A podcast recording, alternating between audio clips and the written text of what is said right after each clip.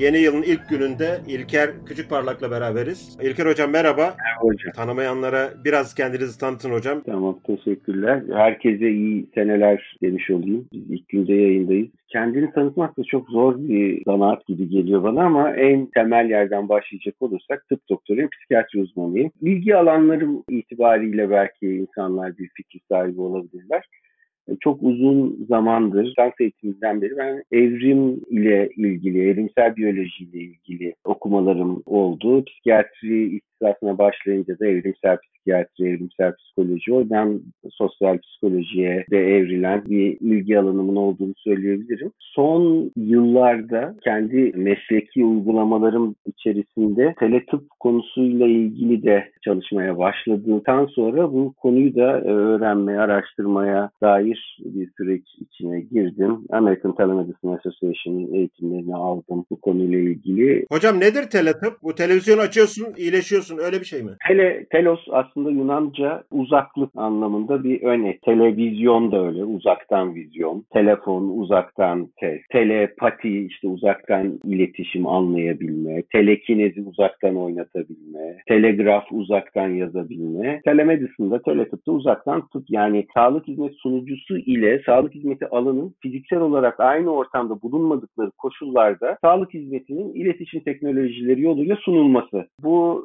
uzaktan işi POTS, e, Plain Old Telephone Service ile de olabilir. Alo doktor işte efendim şöyle bir şeyim var. Telefonun icadından 3 yıl sonra hocam ilk vaka bildirimi yayınlanıyor Lancet dergisinde. Bir hasta gece beni telefonla aradı. Bir yatılması vardı. Yok bu acil bir şey değil dedim. Sonra çözdük meseleyi şeklinde daha telefon icadı olmuş. İcadı olduktan 3 yıl sonra yani o arada bir de ne bileyim işte telefon hatları kuruldu, yaygınlaştı vesaire. 1800'lerin sonundan bahsediyorum. Hemen bir soru sorayım hocam. Şimdi benim burnum tıkanıyor. Google'a soruyorum burnum niye tıkandı diye. Hemen beni türlü türlü web sitelerine gönderiyor. Bir tanesi hemen bunun Rothschild'lerin suçu falan filan diye bağlantılı bir web sitesi oluyor. Hiç aksatmaz. Hı hı. Nasıl güveneceğiz bunları? Yani Google buna dahil mi bu telemedicine dediğiniz duruma? Aslında elbette öyle. Dahil. Ama şöyle o Google'dan nereye varıyorsunuz? Konu o. Sağlık hizmeti almak için taksi çağırdım hastaneye gitmek için ama ben bu taksiye nasıl güveneyim? Beni iyi bir hastaneye götürecek mi demeye benziyor aslında. Taksinin sorumluluk alanı değil oradaki şey. Yani Google'un da sorumluluk alanı değil. Google bir arama motoru ve algoritmasına uygun biçimde yazılınca bir şeyler onları gösteriyor size.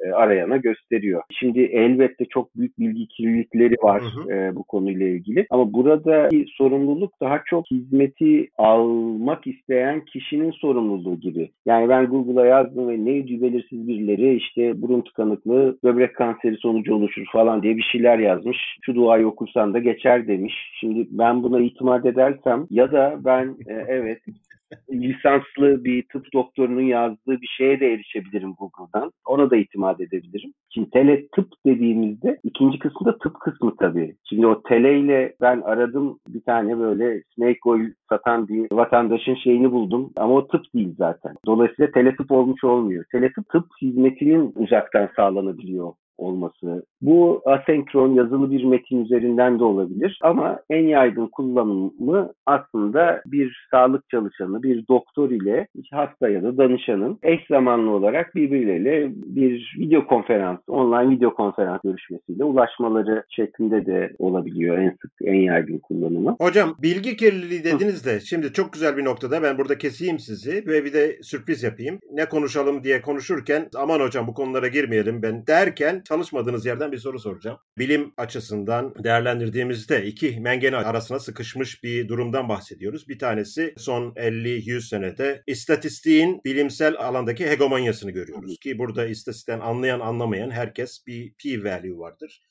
o p-value'ye bakarak karar vermeye başladı. Hı hı. Bir tanesi bu. The Cult of Statistical Significance diye bir kitap var. Hı hı. Orada çok güzel anlatılır. Bir şey statistical significance ise evet orada hemen kararı veriyoruz. Yok değilse bulamadık diyoruz. tam tersi civarında bir karar veriyoruz ve tıptan ekonomiye, hukuktan sosyolojiye her şey bu p-value %5 confidence seviyesine indirgenmiş durumda ve burada da iğneyi baktığımız yer önemli hale geliyor. Bu Mengen'in bir tarafı. Diğer tarafta da bir postmodernist odaklı bir nihilizm var. Bu da mutlak doğru yoktur. Herkesin doğru kendinedir. Bu bu şekilde doğru çünkü ben öyle hissediyorum. Yarın başka şekilde hissedebilirim. O açıdan bugün doğru hissettiğimin yarın bir önemi yoktur şeklinde çok kaba tabirle özetleyebileceğim bir bakış açısı. Hı hı. Burada doğru bilgiye nasıl ulaşacağız? Bu iki mengene arasında sıkışmış bir durumdayız. Şimdi kullanıcının sorumluluğunu anladık. Hı hı. Peki nasıl ulaşacağız? Neyin doğru olduğunu nasıl bileceğiz? Hakikaten zor. Ben dahil doğru bilgiye ulaşmak için epey yoğun bir gayret sarf ettiğimi söyleyebilirim. Şöyle mesela bu birinci kısmından başlayacak olursak bu P değerlerinin kültleştirilmesi sonucunda P-hacking denen, yani onu da nasıl çevireceğiz bilmiyorum ama hı hı. P dolandırıcılığı mı diyelim Evet P dolandırıcılığı diyelim. Evet P dolandırıcı, P dolandırıcılığı denen bir durum ortaya çıkıyor. Şimdi bu bir alanda yapılan çalışmaların sonucunda elde edilen o P değerleri bir grafiğe dağıldığı zaman sağa ya da sola basıp bir çan eğrisi görmeyi bekleriz ya böyle bir dağılımda. Hı hı. Ama şeyi görüyoruz o P'de 0.5 %5 değerinde bir çentik oluşuyor. Yani buradan kolaylıkla gösterilebiliyor. Aslında hı hı. 0.6 olanlar yani %6 olanlar şimdi anlamlı olmayacağı için çok az kaldığı için bir şekilde orada rakamlarla oynanarak, yöntemlerle oynanarak o %5 ya da %4'e, %5'in altına hı hı. çekiliyor ve öyle olunca orada bir oyuk oluşuyor. Yani nerede bu %6'lar gözle görülür biçimde bir eksiklik var. Hı hı. İkincisi bilimin pek çok alanında ama çok e, yoğun biçimde psikoloji alanında bir e, tekrar edilebilirlik krizi ortaya çıkıyor. Çünkü bilim insanları publish or perish denen hani ya yayın çıkar ya yok ol hı hı. gibi bir baskı altında üretim hı hı. yaptıkları için yani o eski hı hı. aslında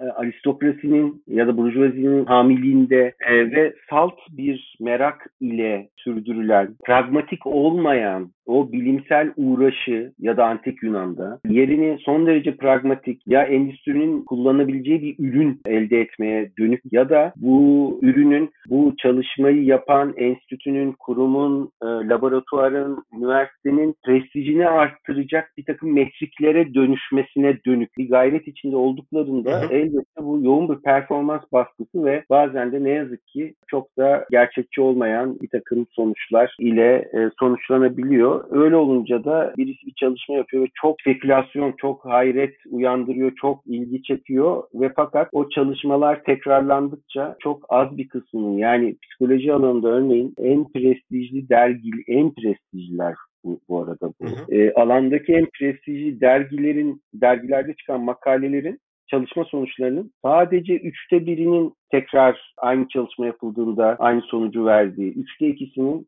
aynı sonucu vermediği gösterilmiş durumda. Bir de prestiji düşük dergiler artık kim bilir ne durumda. E, dolayısıyla biz şimdi bu bilgiyi nasıl kullanacağız, nereden tutacağız, nasıl ele alacağız, nasıl güveneceğiz? Hakikaten zor. Burada bir bilim okur yazarlığı meselesi var ki bir makaleyi okumaya nereden başlıyorsun? Hocam yani ben abstraktan sonra metodolojiye geçiyorum mesela. Şimdi bu ama herkesin yapabileceği bir şey de değil bir yandan. Öyle bir handikap var ortada. Hocam hemen kaynak da verelim. Biraz önce bahsettiğiniz replication crisis ile ilgili. John Ioannidis Why Most Published Research Findings Are False. E, makalenin başlığı böyleydi zannedersem. 2004 civarında yayınlanmış bir makale ve çok fazla citation almış bir makale.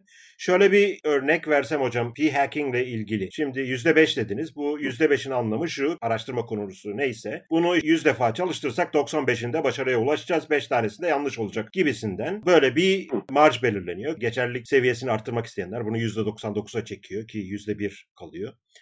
Veya %90 hani biraz daha gevşek şeylerde. Ama şöyle de bir durum var. Şimdi ben datayı alıyorum. Bunun modellemesini yapıyorum. 100 farklı regresyon run ediyorum. Ve bunun 95 tanesinde ben çok da spektaküler, çok kimsenin dikkatini çekecek bir sonuç elde etmiyorum. Bir tanesinde çok güzel bir sonuç elde ediyorum. Bu bütün journal'larda makale ilgi çekecek ve çok fazla citation alacak. Ben diğer 99 regression'ı report etmiyorum. Kalan bir tanesi journal'a gönderiyorum. Journal'da bunu basıyor. Çok ilginç bir sonuç bulmuşsun. Doğru özetledim bilmiyorum. Evet öyle. Aslında mesela e, Bonferroni düzeltmesi denen bir şey var ya sonuç olarak ben 100 tane bir şey denediysem o bulduğum P değerini bir de 100'e bölmem lazım o zaman ki hala anlamlı mı diye bakayım. Daha doğrusu yüzde çarpmam lazım bu durumda. Yani ben alternatif metotları denedim denedim. Birinde bir şey elde. Bu şey gibi bir maymunu daktrilonun başına koyarsanız o tuşlara rastgele biçimde basar basar ama yıllarca basarsa sonunda anlamlı bir cümle falan üretebilir hakikaten. Bu maymun bizimle iletişim kurmak istiyor ya da e, burada bir anlam var anlamına gelmez. Sadece çok uzun süre tekrar ettiniz bu deneyi ve çok düşük bir ihtimali artık yani yazı tura attınız attınız birinde hakikaten o yazı da değil tura da değil dik geldi ama bir milyon kere yazı tura attınız o yüzden öyle oldu. Dolayısıyla bir anlam ifade etmeyecektir. Şimdi bu Bonferon düzeltmesi diye bir kavram var ama benim neyi ne kadar denediğini bu makalenin hakemleri ya da derginin editörü falan bilme şansına da sahip olmayabilir. Dolayısıyla bu bir tür art niyetli, pragmatik sebeplerden ötürü yanlış hatalı bir sonuç üretme yöntemine gidiyor. Bu performans baskısı nedeniyle. Bir de decline efekt var hocam. Ondan da bahsedelim. Hı hı. Azalma etkisi de şöyle. Bazen bilimde bazı konular hot topic haline geliyor. Moda oluyor. Yani biri bir şey buluyor. Ne bileyim işte aslında bağırsak çalışmasını düzenleyen bir hormon kolesistokinin beyinde anksiyeteyi de düzenlemekte etkinmiş. Çok enteresan. Hakikaten öyle midir değil midir? Şimdi biri bir şey buluyor ve o kolesistokinin, o hormon bir anda çok ilgi odağı haline gelince o kolesistokininle ilgili yapılan çalışmaların o yıl kaç çalışma yapılmışsa dolayısıyla ne kadar trend haline gelmişse çalışmaların pozitif sonuç verme olasılığı da o kadar fazla oluyor. Hı hı. Ama daha sonra bir biraz bir sular durulunca artık o ilgi odağı olmaktan yavaş yavaş çıkmaya başladıkça o senelerde yapılan çalışmaların pozitif sonuç verme olasılıkları da benzer şekilde yavaş yavaş azalmaya başlıyor. Yani bu biraz elinde tuzlukla koşmak gibi bir durum maalesef. Yani burada çok hı hı. moda çok popüler, çok ilgi çekici bir konu, bir başlık var ve ben de bu trene bir ucundan bineyim. Ben de bir işte şu konuyla ilgili bir çalışma üreteyim ki çünkü çok ilgi çekiyor ve dolayısıyla çok referans alıyor. Benim için avantajlı olur gibi bir durumda var bir taraftan. Hı hı. Dolayısıyla pek çok açıdan çok zorlu tarafları var bu pozitivistik bilim dünyasının geldiği bu pragmatik nokta ile ilgili. Hocam biraz önce söylediğinizle alakalı geçenlerde de Atlantik'te bir yazı çıkmıştı. 75 bin civarında makale listeleniyor PubMed'de COVID hakkında. COVID'in tarihi ki burada daha bir sene olmadı zannedersem literatüre gireli. Ve COVID-19 diyelim. 75 bin ciddi bir rakam. Ebola'nın zannedersem o kadar makalesi yoktur. Burada çok ciddi bir ayrıntı vardı. McCloskey'nin The Cult of Statistical Significance istatistiksel metot, regression dediğimiz bir istatistiksel hesaplama yöntemine dayanıyor. bilgisayarın veya hesap makinelerinin keşfinden önce eğer siz data topladınız ve bu data üzerinden iki değişkenli bir regresyon hesaplamaya kalksanız ortalama süresi elle hesaplasanız bunu 3 ila 6 ay sürüyor. Bir tane regresyonun p value'sunu bulmak. Biliyorsunuz hocam siz de süreci. Yani bunu bilgisayarsız ve hesap makinesiz elle şey Ben hiç elle hiç ben hiç bilmiyordum mesela. Hiç e, aslında bana yeni bir bilgi oldu bu. O kadar uzun süreceğini e, bilmiyordum ben. Hocam 3 veriyle yapmaya kalksanız bir saat sürer zannedersem. Bunun bütün standart sapmalarını bulmak, bütün Hı. değişkenleri bulmak, onu ona bölmek. Neticede regresyon dediğimiz olay iki değişken arasındaki bağlantıyı gösteren Hı hı bir kovaryans hesaplıyorsunuz. Sonra öbürünün varyansına bakıyorsunuz. Hı hı. Yüzde kaçı bu kovaryansla açıklanabiliyor diye böyle kabaca bir hı hı. measure buluyorsunuz. Bir rakam buluyorsunuz. Bunu da bu işin betası budur diye report ediyorsunuz. Bütün mesele burada şeydi. Ama bu dediğimiz regresyon 3-6 ay sürecek. Data veri sayısı arttıkça bu exponential olarak artıyor. Sizin regresyonun sonuçlarını bulmak için geçireceğiniz zaman. Bu çok ciddi bir setback. Ciddi bir engel. Özellikle bilim adamları veya araştırma yapanlar için. Bu nedenle eğer bir regresyon run etmeye karar verdikleri zaman çok ciddi bir şekilde teorik model üzerinde düşünüyorlar. Eksisini artısını ekip biçiyorlar. Bu teorik model ne kadar anlamlı, ne kadar anlamsız. Bunu nasıl ben gerçekten e, hani 3 ayımı 6 ayımı verip bu sonuçlara ulaşabilirim şeklinde bir düşünceye sevk ediyor. Burada bir, bir trade-off var. Hı hı. Bir şeyin pazarlığını yapacaksın kendi kafanda. Biraz daha çalışsam mı bu modeli yoksa hesaplamaya başlasam mı diye. Şimdi bu dediğimiz 3 aylık, 6 aylık, 8 aylık süreç bugün 1 saniyeye hatta 1 saniyenin de altına inmiş durumda. Çok çeşitli software'lar var. Bunun programını yapıyorsun. Dakikada 50 tane regression result'ını ölçüp biçip senin istediğin gibi düzeltilmiş olarak veren var. Teori üzerinde çalışmak artık çok külfetli. Çünkü teori üzerinde çalışmak için bu işin istatistik modelleme tekniği bileceksin, probability bileceksin, bu işin hatası type 1 error, type 2 error nereden geliyor onu bileceksin. İstatistiksel olarak doğru sonuçlara ulaşmadıysan bunun falsification'ı nereden kaynaklanır bunu bileceksin. Bunun şeyinde ben herhangi bir software'ı ayarlarım. Bana 10 bin tane regression run eder ve bunun içinden ben güzel run edenleri ayıklarım. Üzerine bir abstract, bir modeling, bir conclusion yazar, postalarım. Bu doğru mu? Aynen öyle. Şimdi şey gibi canlandı benim gözümde. Eskiden filmli fotoğraf makineleri varken insanlar düşünüyorlardı ya çekeyim çekmeyeyim film makara banyo edilecek şey olacak falan. Evet 36 tane poz vardı. Hangisini ha. çekeyim diye. Ha.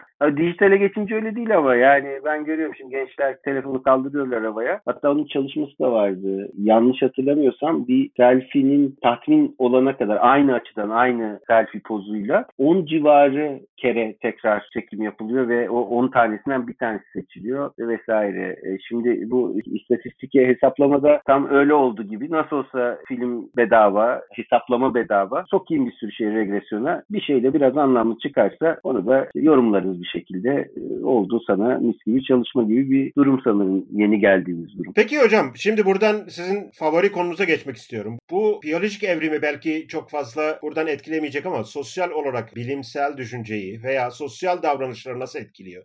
sosyal kodları nasıl etkiliyor diye. Şimdi bu, bu sorunun pek çok katmanı var hocam. Bir tanesi şu olabilir. Sosyobiyoloji denen bir kavram var. Orada tersten bir etkileşim var mı varsayım üzerinden e, hareket ediliyor. Yani o bir coğrafyada yaşayan bir grup insanın doğal özellikleri oradaki kültürü, biyolojik evrimi, oradaki kültürü de şekillendirmiş olabilir mi gibi bir varsayım var. Hani şöyle ifade edelim. Hipotezden bahsediyorum mesela. Bir böyle bir sosyobiyolojik bir hipotez, şöyle bir hipotez olabilir. Karadeniz e, çok yağmur alan bir bölgedir. Dolayısıyla buradaki insanların mizaç yapısı daha hareketli. Çünkü yağmur yağdı mı yağmadı mı işte zaten çok kısa aralıklar var. Dolayısıyla bir şeyi kafasına koyunca hızlıca aksiyona geçen e, bir yapı olması daha adaptif, daha avantajlı olabilir, üşenmeyen gibi. Ve bu e, hı hı. daha hareketli mizaç da belki de aslında oranın folklorik danslarını bile bir noktada şekillendirmiş de olabilir. Çok daha hareketli, aydın zeybeğine göre falan daha ritmik, daha hareketli bir folklorik dans ve müzik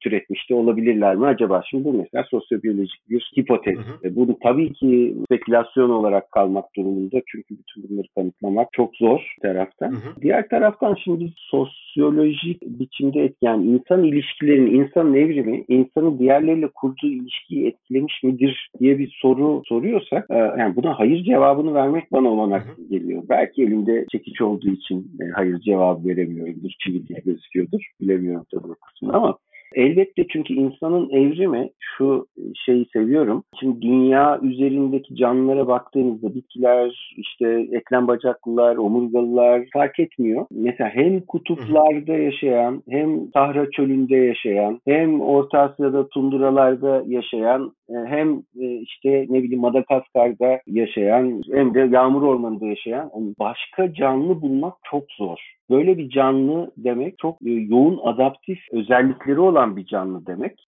Çünkü birbirinden çok farklı. Hocam o adaptif kelimesine hemen bir yorum yapmak istiyorum. Hı. Oradan devam edin lütfen. Hı. Çünkü çok sık rastladığım bir şey bu evrim konusu konuşulmaya başlandığı anda bunu gerek Türkiye'de gerek Hı. global olarak görüyorum. Güçlünün ayakta kaldığı bir natural selection'dan bahsediliyor ama evrim güçle bir alakası yok zannedersen. Bu daha çok adapte olabilenin ayakta kaldığı bir sistem. Tabii. Aradaki fark bana önemli geldi. O yüzden size soruyorum. Ya biz böyle biraz hani gücü biraz daha olumlamaya dönük son derece psikolojik unsurlar var. İnsanlar çocukların adını aslan koyabiliyor mesela. Hani güçlü, kuvvetli falan hı hı. E, bir hayvan olduğu için. Ama ne bileyim işte kene koymuyor ya da hamam böceği koymuyor. Hani e, çünkü o anlamda insanın özdeşim kurmaktan hoşlanabileceği canlılar değiller. Ama bunların hepsi bir şekilde bulunduğu yaşam koşullarına e, adaptif özellikler geliştirebildikleri için varlıklarını sürdürebilen canlılar. Hamam böceği son derece adaptif özellikleri olan bir canlı. E, ve evet aslan da varlığını sürdürüyorsa o da öyle olmak zorunda. O da adaptif özellikler geliştirmiş olmak zorunda zaten şu anda bu hayvanlardan bahsedebiliyorsak. Dolayısıyla bu güçlü değil biraz daha antropomorfik bir tabir, betimleme biçimi kullanayım. E, bu bazen korkak olmak da olabilir. Bir antilopun aslında en adaptif özelliği ve evrimsel açıdan ona en büyük avantaj getiren özelliği çok kolay irkiliyor olması.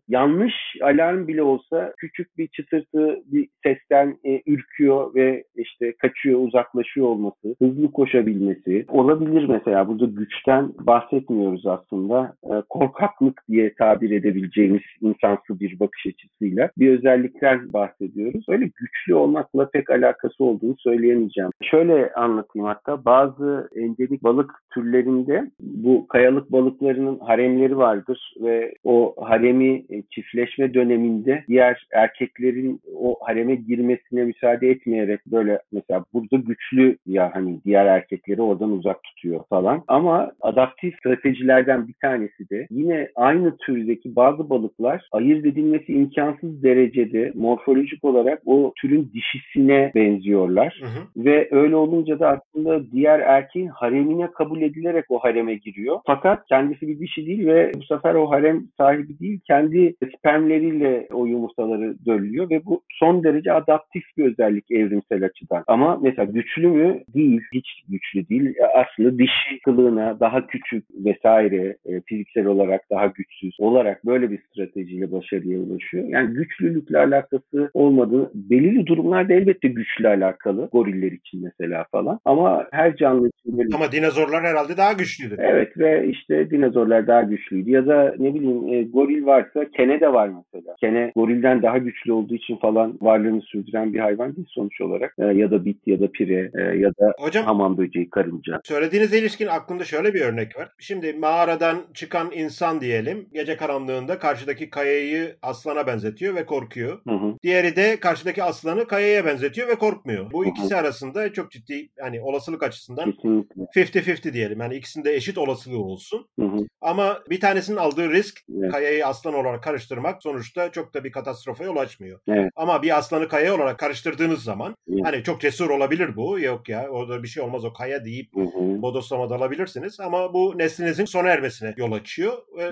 Dolayısıyla biz 50 sene, 100 sene hatta milyon sene sonra baktığımız zaman daha korkak olanlar, daha risk açısından konservatif olanlar, er kayayı aslan zannetmek survival oranını yükseltiyor. Çünkü 99 defa yanılsan bir sefer yanılmasan senin hayatını kurtarıyor ama diğeri bir sefer yanıldığı anda hayatı sona eriyor. Evet. Bu da toplumsal olarak Aynen. kişilerin survive edebilecekleri davranışları etkiliyor. Evet. Sonuçta mağarada yalnız kalan bebek ağladığı zaman birileri onun farkına varıyor ve bebeğin hayatın kurtulmasıyla sona eriyor. Bu ağlamanın herhangi bir şekilde karnı açlığını gideren bir mekanizma olmasından çok hı hı. en direkt sonuçları olarak hayatta kalma şansını arttırıyor. Hı hı. Evet. O ağlayana bir yanıt veren olmamış olsa e, ağlama da bir işe yaramayacak sonuç olarak sırf bebek ağladı diye değil. Diğerlerinin davranışlarını düzenlemesi için bir sinyal işlevi gördüğü için aslında bir işe yaramış oluyor. Ağlama ve ağlamaya karşı verilen tepki aslında sosyolojinin de dışında belki türler arasında çok ortaklaşa da görülebilen bir durum. Pek çok hayvan, insan dışı canlılarda da e, ağlayan bir yavruya karşı farklı tepki hatta türdeşi olmasa bile farklı farklı türdeki bir canlının yavrusu ağladığında bir başkaca bir tepki verme gibi bir çıktısı olabiliyor. Ama şimdi söylediğiniz şey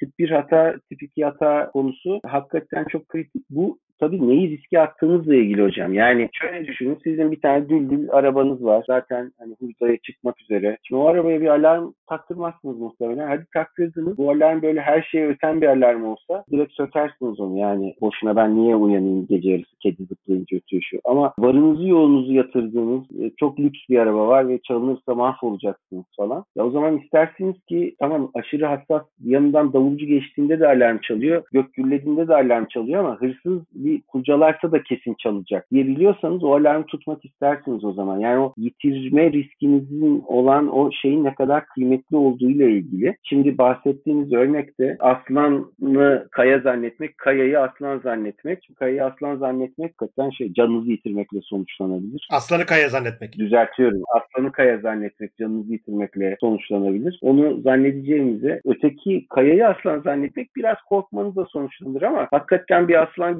gördüğünüzde de boş yere korkmanın maliyeti karşılanabilir burada. Çünkü hayati bir riskten bahsediyoruz. O yüzden travma sonrası stres bozukluğu mesela hani uykunun kolay bölünmesi, irkilme, kendini güvende hissetmeme, uykuya dalmakta güçlük, en ufak bir şeyde tekrar o olayın flashback yapması ve benzer bir uyaran gördüğünüz ya da aldığınız zaman bu bir ses olabilir. Bir. Şimdi bunların hepsi aslında e, tabiatın içinde hayat kurtaran bir takım tepkiler. Hocam Yani bir çıtırtı geldi ve o çıtırtıdan sonra ben saldırıya uğradım. Ben bir daha bir çıtırtı duyduğumda yine kalbim güp güp atmaya başlıyor. E ben daha korunaklı bir durumdayım o zaman zaten. Yani aslında evrim geçirdiğimiz o bağlamın içerisinde şimdi bizim tedavi etmeye çalıştığımız o travma sonrası stres bozukluğu aslında bir avcı toplayıcı toplumda tedavi edilmemesi gereken korunaklı bir durum oluşturan bir durum. peki hocam sigortaya kalın kablo sarmak ne oluyor? O e, onu anlayamadım. Ne oluyordu öyle olunca? Şimdi hocam hala var mı bilmiyorum. E, eski tip sigortalarda Hı. ince bir tel olurdu. Bu tel aşırı yükleme zamanında sigorta atardı. Elektrikler kesilirdi. Hı hı. Buna çare olarak da Türk toplumunda çok geçerli bir şeydir. Hı Hani kabloyu biraz karın saralım ki varayoğa sigorta atmasın. E, anladım şimdi siz söyleyince de. Şimdi bu durumda da sigorta atması gereken durumlarda da atamamaya başlıyor sigorta. Böyle bir şeyden bahsediyoruz sanırım değil mi? Evet. Hocam bu şöyle olabilir. Bir kişi hakikaten mesela bir psikiyatriye dönüp böyle bir psikiyatrinin geneline dönük tekil uygulamaları değil de geneline dönük böyle bir şeyden bahsetmek mümkün. Mesela bir kişi hakikaten risk altındayken ve bu risk nedeniyle bir takım psikiyatrik belirtiler gösteriyorken işte o belirtileri susturmak. Örneğin aile içinde yoğun biçimde şiddet gören bir kadın ve bu şiddet nedeniyle artık uykuları bozulmuş vesaire bir, bir takım psikiyatrik belirtiler ortaya çıkarmış. Şimdi bu kadının sadece bu belirtileri ortadan kaybetmek, bertaraf etmek, yok etmek ve başkaca hiçbir şey yapmamak demek aslında şu demek sen bu ilacı iç ve evine dön ve işte adam seni dövüyorsa dövmeye devam etsin ve hayatını böyle sürdür demek taraftan. Dolayısıyla bir semptom gördüğümüz zaman ya bu ne demek istiyor? Bu neyin semptomu? Bu bu kişinin hayatında nereye denk geliyor? Daha belki şimdi kulağa garip gelecek ama bizim jargonda semptomun işlevi diye bir tabir vardır. Semptom çok rahatsız edici bir şey. Tabii insanlar bu nedenle yardım almak istiyorlar. Ama o semptom bir işlevi olduğu için o bütün o rahatsız ediciliğine rağmen kişinin de farkında olamadığı bir şeyleri yaradığı için vardır genellikle. Şimdi biz o neye yarıyoryu bulmadan sırf o semptomu ortadan kaldırdığımızda tam da işte sigortanın atması semptom ise şimdi bazen atması gerek yani o sigortanın ya alet yanmasın bir şey olmasın diye. Belki Hı hı. kalın kablo böyle bir yere denk gelebilir bu analojide. Şuraya varmak istiyorum hocam. Biyolojik evrim konusunda değil de sosyal Hı. davranışlar konusunda özellikle avcı toplayıcı toplumlardan bahsettiniz. Bu 30-40 kişilik maksimum olan bir grup. Hı hı. Doğruya ulaşmaktansa o grubun içinde sizin hayatta kalmanızı veya grubun hayatta kalmasını sağlayacak mottolar veya davranışlar daha geçerli akçe hale geliyor. Hı hı. Doğruya ulaşmaktansa kabile liderinin gerçekten Tanrı'yla konuştuğunu veya Tanrı'dan güç aldığını veya bir hafta sonra kimin hastalanacağını, kimin iyileşeceğini bildiğini Hı hı. veya işte şamandır. Hı hı. Hani işin bilinmezlik kısmına biraz daha gizem katarak olumlamaya doğru giden, kabile reisi ne diyorsa onun yanında evet bu doğrudur şeklindeki bir davranış bizim sosyal kodlarımıza girdikten sonra modern dönemlerde hardwire dediğimiz ne kadar içimize işlenmiş durumda konuşmamızın başına bağlayacaksak oradaki doğruyu araştırmakla kimsenin hoşuna gitmeyecek şeyler söylemek arasındaki bu çizgi nerede belirleyebiliriz bunu? Evrimsel açısından özellikle bunun kaynağı veya e, sonuçları ne? Şöyle bu çok önemli bir konu. Aslında avcı toplayıcı topluluklar genel olarak e, daha eşitlikli, şey ejaliteryan bir doğası olabiliyor. Cinsiyete dayalı bir rol ayrımı olsa bile bu iktidar ilişkilerini görece daha az belirleyebiliyor ya da daha kolektif bir karar verme kültürü de olabiliyor. Ama fark etmiyor. Sonuç olarak çünkü insan evet kutuplardan Sahra Çölü'ne, Orta Asya tundurasından Madagaskar'a kadar farklı yerlerde yaşayabiliyor. Çünkü kültürel olarak biyolojik sebepleri evet şey tartışılıyor. Örneğin Sibirya soğuğuna dayanmanın acaba Denisovyan genlerinden kalan bir takım özelliklerin katkısı var mıdır o? Çünkü orada Denisovyanlardan gelen bazı genlerin frekansı biraz daha yüksek. Sibirya'daki topluluklarda. Ama bunlar bu durumu açıklamaya yetecek şeyler değil. Çünkü bu farklılığa, bu çeşitliliğe sebep olan şey biz biliyoruz ki biyolojik farklılıklardan çok uyumlanma yeteneği ve kültür üretme kapasitesi. Bu kadar zorlayıcı ekstrem durumlarda hayatta kalabilen bir insan hiç de ekstrem olmayı versin. Normal çayır, çimen, ova, vadi, orman öyle standart bir yer versin. Tek başına yalnız kaldığı zaman bir anda çok aciz bir varlığa dönüşü veriyor. Hı hı. Teknoloji yoksa tabii ki. Dolayısıyla o içinde bulunduğu gruptan sürülme, kovulma, dışlanma, ostrasizm hı hı. bir tür aslında idam cezası gibi bir şey. Hı hı. Yani artık burada yerin yok dendiği zaman tamam arkadaş ben de giderim şuraya yerleşirim. Hani bu mahallede istenmiyorsun. Yani mahallem yok şu mahalleye giderim oluyor da ama bizim evrimsel olarak uyumlandığımız on binlerce yıl boyunca böyle bir durumdan bahsetmemiz mümkün değil. Hatta Erectus falan da dahil edersek. Hı hı. Çünkü ateşi kontrol etmeyi senin onlarda da var. Milyonlarca yıl diyebiliriz ya da en azından bir milyon yıl diyebiliriz. Boyunca burada artık hani doğru söyleyen dokuz köyden kovarlar var ya. Evet. Şimdi bizim evrimsel geçmişimizde hocam dokuz köyden kovamazlar. Birinci köyden kovulduğu zaman ölüyor zaten. Evet. Hayatta kalamıyor yani. Şimdi bunun elbette e, hepimizin üstünde bir takım etkileri var. Bu sadece otorite değil. Yani bir otorite figürü ve onu temsil eden kavramlara değil. O grubun geneline uyumlanma ihtiyacı, konformite olarak bir çıktısı da var. Bunun en meşhuru eş e, deneyleridir. Bilmiyorum duymuş muydunuz ama evet, evet. çok ikonik sosyal psikoloji deneylerinden bir tanesidir Solomon Eş'in ürettiği. Böyle bakınca üç tane çubuk gösterirler deneklere. Hı hı. E, bu üç çubuğun boyu birbirinden belirgin biçimde farklıdır uzunlukları ve kontrol şeylerinde %99 nokta işte 75 oranda küsuratını hatırlamıyorum ama %99 küsur oranında herkes en uzun çubuk hangisi sorusuna doğru yanıt veriyor. Fakat insanları grup halinde alıp evet. Sırayla sorduğumuzda sonuncu kişi inkar edilemez düzeyde diğerleri kısa çubuğa işaret ediyorsa hı hı. sahte katılımcılar aslında ekipten olan o ilk 8 katılımcı aslında daha kısa olan çubuğu uzun çubuk diye söylüyorsa son sıradaki bekleyenin buna katılmaması çok zor oluyor. Tekrarlayan denemelerde %25 evet. E, oranında sadece bildiğini söylemeye devam eden insan bulunuyor. Dolayısıyla bunun mahalle baskısı diye tercüme edebileceğimiz şekilde uzanımları hala var üzerimizde. O içinde bulunduğumuz topluluk kimlik olarak bize bir şey ifade eden bir topluluk olmasa bile tesadüfen bir araya gelmiş 10 kişi olsa bile hani sürüden ayrılanı kurt kapardaki gibi sürüden ayrı düşmemek, dışlanmamak gibi hardwire diyebileceğim bir takım özellikler olduğunu düşünüyorum ben. Bir de burada hocam ben iki şey ekleyeceğim. Türkçesi tam aklıma gelmedi. Rational irrationality ve rational ignorance olarak literatürde geçen iki kavram. Bir tanesi rasyonel cahillik diyeyim. Hı hı. Rasyonel cahillik eğer bilginin size getirisi, bilgiye ulaşmak için feda edeceğiniz, bilgiye ulaşmak için katlanacağınız maliyetten daha düşükse öyle bir maliyete hiç girmiyorsunuz. Hı hı. Cahil kalmaya devam ediyorsunuz. Hı hı. Bu gayet rasyonel bir şey. Hı hı. Çok bir getirisi yoksa doğru hı hı. bilginin size. Çok da ilgilenmiyorsunuz doğru olan nedir diye. İkincisi de rasyonel irrationalite. Çok doğal bir şekilde irrasyonel bazı görüşleri. İrrasyonel burada bilimsel olmayan da olabilir veya yer çekimine karşı çıkmak veya işte dünya düzdür demek şeklinde böyle garip, absürt fikirler de olabilir. Eğer bu fikirleri savunmanın getirisi, bu fikirleri düzeltmenin maliyetinden daha fazlaysa siz rasyonel bir şekilde irrasyonel oluyorsunuz. Bunun içine mahalle baskısını, işte sosyal medya baskısını, bugün global baskıyı, geçer akçe olan konu nedir bugün? Geçer akçe olarak neyi savunmam lazım? Nerede kendime daha fazla prim toplayabilirim? Nereden kendime daha fazla getiri sağlayabilirim? E, düşündüğünüz zaman insanların rasyonel cahilliğe veya rasyonel irrasyoneliteye kayması gayet mantıklı geliyor. Hani bu dediğinizle de örtüştürdüğüm zaman evet. sosyal olarak. Evet, o zaman ne hocam konformite ile ben hakikatin peşine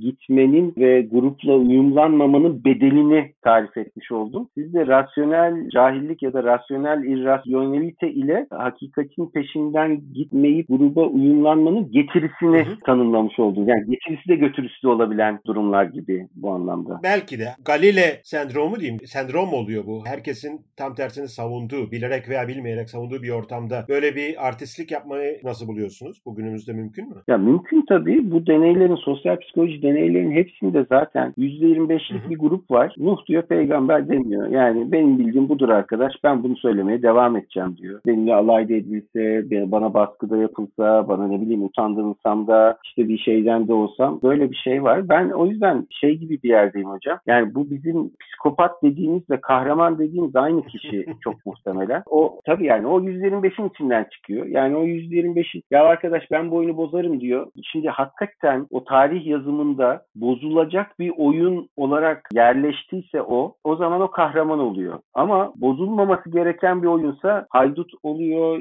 bozguncu oluyor, psikopat oluyor, katil oluyor, o oluyor, bu oluyor. Bir sürü böyle tarihsel örnekleri var. Türkiye işgal edilmiş, gazeteci de çıkmış, işte işgal eden askeri vurmuş. Şimdi kahraman. Evet. O işgal başarıyla sonuçlansaydı ve tarihi işgal edenler yazsaydı psikopat diye tanımlanıyor olacaktı. Ne manyak insanlar varmış falan diye tarih kitaplarında geçecek. Yani ya da bu yararlı cemiyetler, zararlı cemiyetler hikayesindeki gibi psikopatlarla kahramanlar bence o bağlamın neresinden bakıldığına göre değişiyor büyük oranda. Tarihi biraz da kazananlar yazıyor. Bu söylediğinize Hı hı. iki açıdan bakmak mümkün. Bir tanesi functionalist dediğim. Bu kimin işine nasıl yarıyor veya toplumsal birliği veya toplumsal birlikteliği veya toplumsal ayrışmayı kabileler belirli bir sayının üzerine çıktığı zaman bir ayrışma gerekiyor.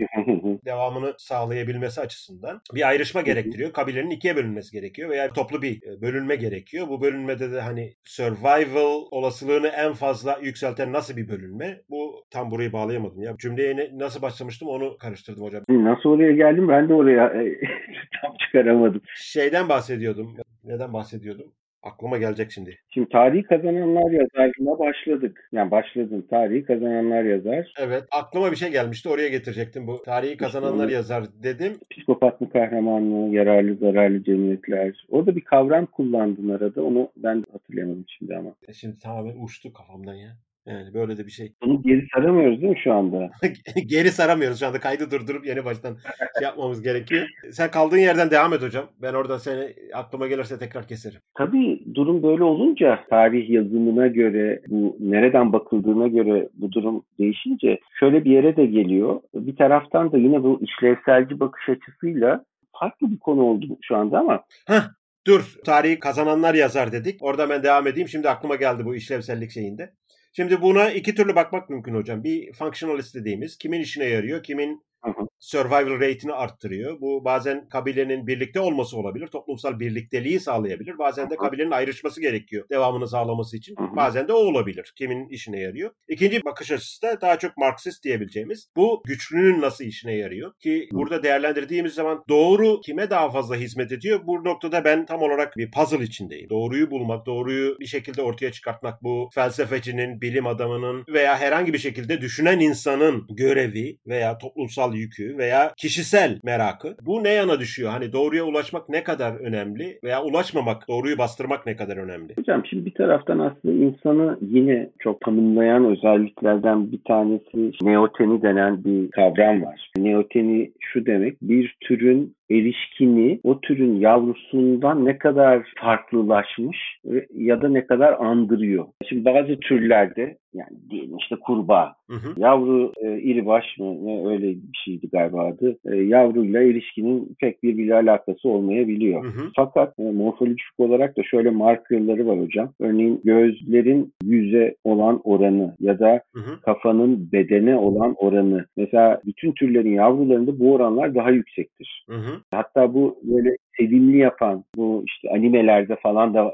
aynı böyle iri iri gözler, koca kafalar bedene göre falan. Ya da endüstri reklamcılığın da çok kullandığı Hı hı. Mesela Arçelik'in çelik robotu çok infantil özelliklere sahiptir. Kafası büyüktür, gözleri büyüktür. Hı O hı. yüzden bir robot bile sevimli gelebilir böyle olunca. Hı hı. Bu neoteni insanın böyle baskın bir tür olmasına sebep olmuş olan özelliklerden bir tanesi diye de tanımlanıyor bir taraftan. Hı hı. Ve insan sadece morfolojik olarak değil davranışsal olarak da son derece neotenik bir tür.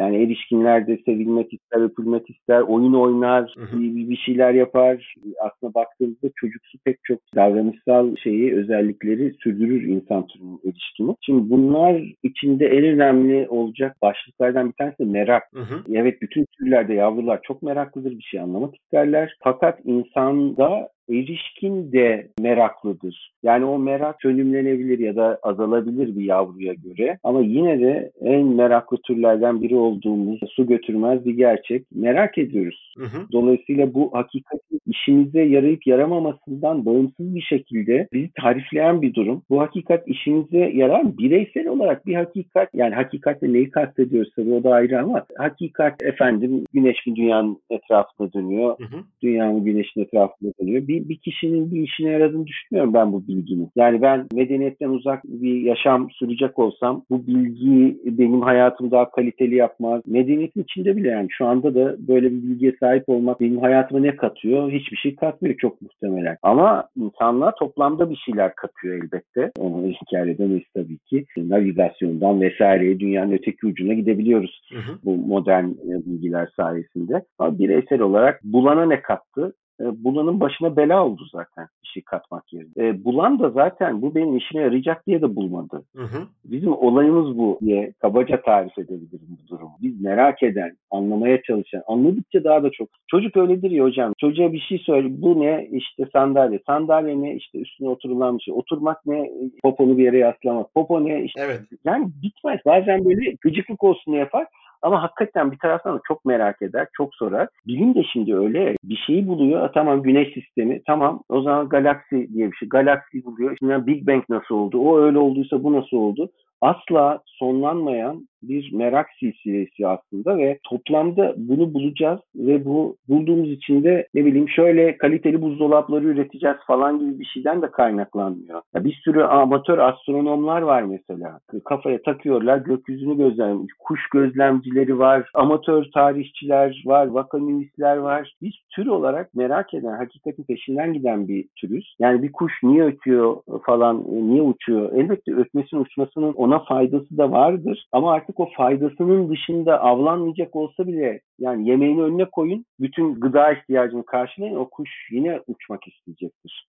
Bizim de merakla böyle galiba. Hocam çok güzel bir örnek verdin orada. Çok sevdiğim kitaplardan bir tanesi. Kuş gözlemcisi tarafından yazılmış İnsanlık Tarihi. Guns, Germs and Steel okumuşsunuzdur mutlaka. Yok okumamıştım. Dinleyicilere de tavsiye edeyim. Kendi açımdan bir toparlama yapmak istiyorum. Bayağı bir uzun konuştuk. Sıkmayalım milleti. Hı hı. İki faktör var benim görebildiğim. Bir tanesi bu bilinmeyenle mücadelemiz. Bilinmeyene karşı bir açıklama getirebilmek veya bilinmeyenin içinden bir şeyler açıklayabilmek. Diğeri de reciprocal altruism dediğimiz. Bunu Türkçe'ye tam olarak nasıl çevireceğim? Karşılıklı özgecilik. Karşılıklı o ikinci kelimeyi bilmiyorum hocam. Benim Özgecilik aslında. Özgecilik. Anladım. Ha, ama beğenmedin. Hayır, çok bana bir şey ifade etmiyor. Benim zamanımda yoktu o kelime. Evet, evet. Biraz biraz evet, zorlama. Evet. Alternatif de diğer kam mesela. O da çok tanıdık bir şey değil. Diğerkamlık veya başkasını düşünme. Burada şundan bahsediyoruz. Birisi size iyilik yaparsa siz de ona karşı iyilik yapma hı hı. hissiyatı içinde oluyorsunuz. Hı hı. Birisi size kötü davranırsa siz de ona karşı daha düşmanca hisler besliyorsunuz. Bu reciprocal dediğimiz karşılıklı olması, altruizm dediğimiz insanlar birbirine genelde yardım etme hı hı. yönünde daha fazla eğilimli oluyorlar. Sıfırdan başladığı zaman ilk başta trust önemli, güven duymak önemli. Hiç kimseye durduk yere vurmuyorsunuz. Önce bir güveneyim bu insana diyorsunuz ediyorsunuz. Önce dost varsaymak önemli. Bu iki faktör bütün avcı toplayıcılar hatta siz daha da geriye gittiniz. Erectus döneminden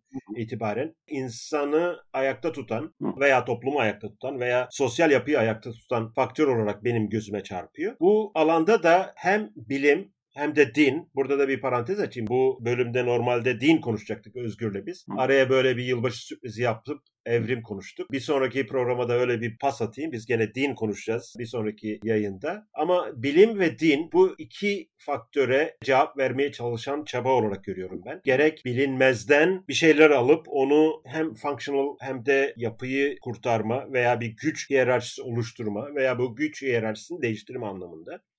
Hem de bu reciprocal altruism dediğimiz insanı insan yapan veya belki hayvanlarda da var benzer şeyler. Reciprocity duyguların birbirine karşı eğilim göstermesi. Burada ben önemli buluyorum. Özellikle bilimin getirdiği cevapları ve dinin getirdiği cevapları. Bunlar tarih boyunca, binlerce sene boyunca ta kabile toplumlarından bugüne kadar birbiriyle çatıştığı yerlerde olmuş ama gitgide birbirine benzemeye başlamış diye Ben özetliyorum. Onu daha detaylı belki konuşmak gerekir. Hı hı. Onu da ilerideki programlara ben pas atacağım. Sizin Hı. eklemek istediğiniz bir şey var mı? Veya karşı çıktığınız şeyler de olabilir tabii ki.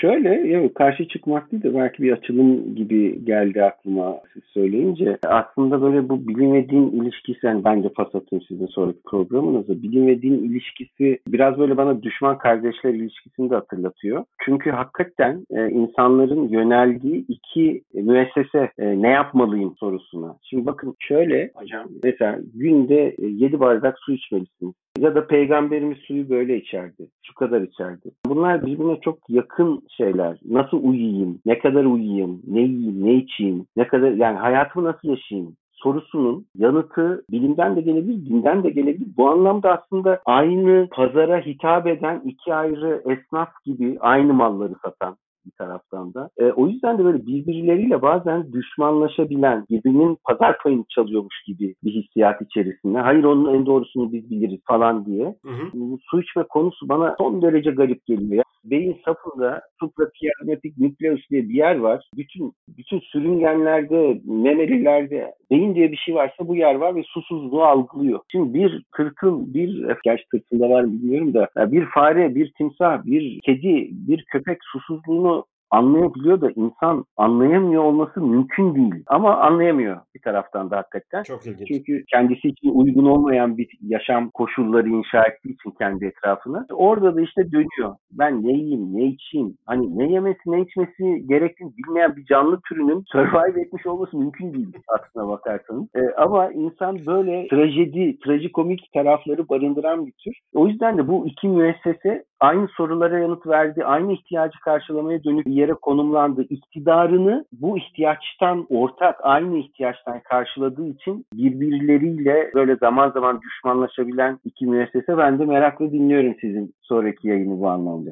Okey hocam. Bu arada siz web sitesinin adresini, sizin web sitesinin adresini tekrar bir söyleyin. Dinleyiciler ne bulurlar o sitede? Onu da biraz anlatın. Öyle bir kapanış yapalım. Çok teşekkür edeyim ben bu arada. Ben teşekkür ederim. Bu Teletıp sitesi mi diyorsunuz hocam? Evet. Ha, Tito adında bir teletıp platformu kurduk akademisyen iki arkadaşımla birlikte. Burada özellikle yine bu son pandemi döneminde pandemi olmasa bile bir sağlık çalışanına, hekime ya da psikoloğa, diyetisyene ulaşmak için fiziksel olarak bir yerlerde olmak zorunluluğu her zaman gerekmeyebilir. Elbette doktorların hastalarla e, işte bir fizik muayene, bedensel muayeneler vesaire yapabilmesi gerekiyor. Ama pek çok poliklinik viziti de aslında danışma amacıyla yapılıyor şu anda ve bunun için hani fiziksel mesafeleri kat etmek ya da erişemeyince erişemiyor olmak çok absürt geldiği için biz bir platform kurduk ve zaten kendi uygulaması içerisinde teletıp uygulayan, online video görüşmeler ile hastaları ve temas sağlayan hekimleri ve diyetisyen ve psikolog ve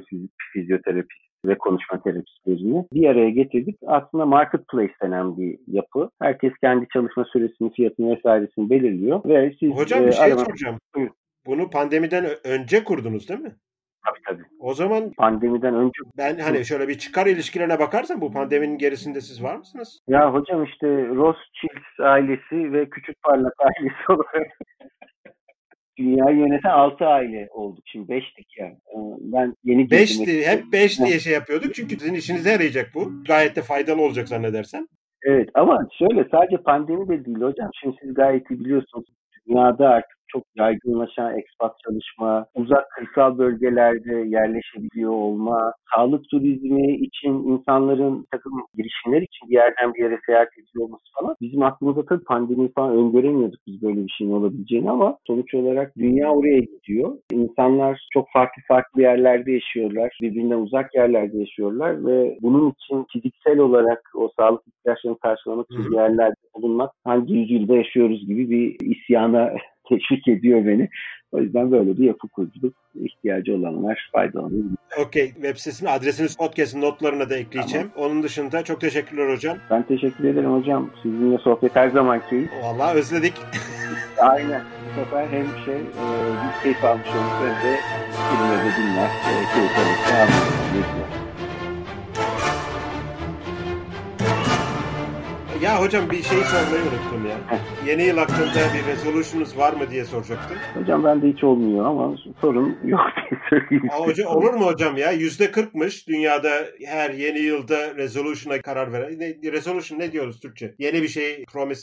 Tam Türkçesi yok. Dilek gibi ama tam dilek değil resolution tabii. Hedef gibi de bir tarafı var değil mi aslında? Karar yani bir şekilde hayatınızda değişiklik yapacaksınız. Böyle bir karar alıyorsunuz. Bunun yukarı dünyada ortalaması yüzde kırkmış. Tabii Ha, yeni yıl kararları doğru doğru. yeni yıl kararları. Tabii bunların başarıya ulaşın da yüzde sekizmiş. E, tabii tabii. Yani o şey gibi hocam pazartesi diyete başlamak falan gibi bir şey yani. O yüzden. Hocam benim diyete başlama günüm her zaman favori günüm yarındır. Ha işte onu demeye çalışıyorum ben de. Niye mesela yarın şimdi cumartesi ya niye cumartesi değil pazartesi ya olabildiğince işte şey topu taça atalım bir şey edelim falan.